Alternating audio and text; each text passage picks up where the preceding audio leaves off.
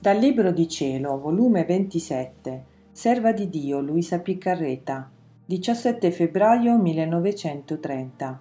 Come la divina volontà è il palpito e la creatura il cuore, la divina volontà è il respiro e la creatura il corpo, inseparabilità dell'una e dell'altra.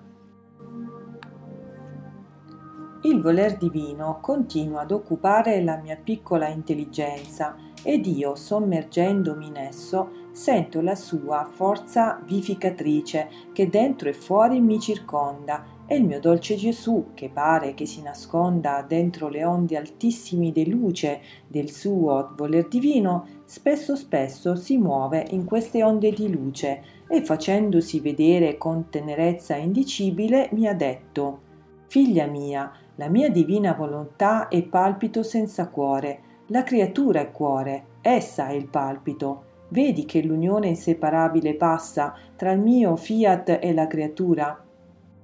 Il cuore è nulla, non ha nessun valore senza del palpito. Col palpito si costituisce vita della creatura, ma il palpito non può palpitare senza il cuore.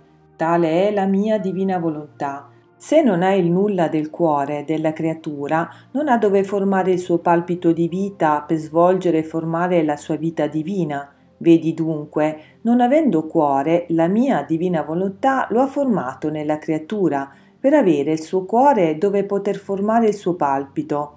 Oltre di ciò, la mia divina volontà è il respiro senza corpo, la creatura è il corpo, essa è il respiro, il corpo senza del respiro è morto, sicché chi forma il respiro della creatura è la mia divina volontà. Perciò si può dire il corpo di essa è quello della creatura ed il respiro di lei è quello del mio voler divino. Vedi che altra unione passa tra una e l'altra, unione che non può separarsi perché se cessa il respiro cessa la vita. Perciò la mia divina volontà è tutto per la creatura e parola senza bocca, e luce senza occhio, e udito senza orecchie, e opera senza mani, e passo senza piedi, e perciò l'anima che vive nel mio voler divino le serve di bocca, di occhio, di orecchie, di mani e di piedi.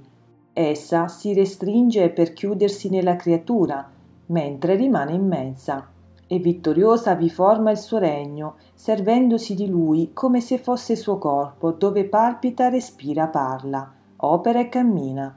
Perciò il dolore del mio fiat divino è incomprensibile, perché le creature non si prestano a farlo svolgere tutte le sue operazioni in loro, per farlo regnare, e lo costringono al silenzio e all'inoperosità e con pazienza divina e indicibile aspetta chi deve vivere nel suo volere per riprendere il suo dire, la sua operosità divina, per formare il suo regno in mezzo alle creature.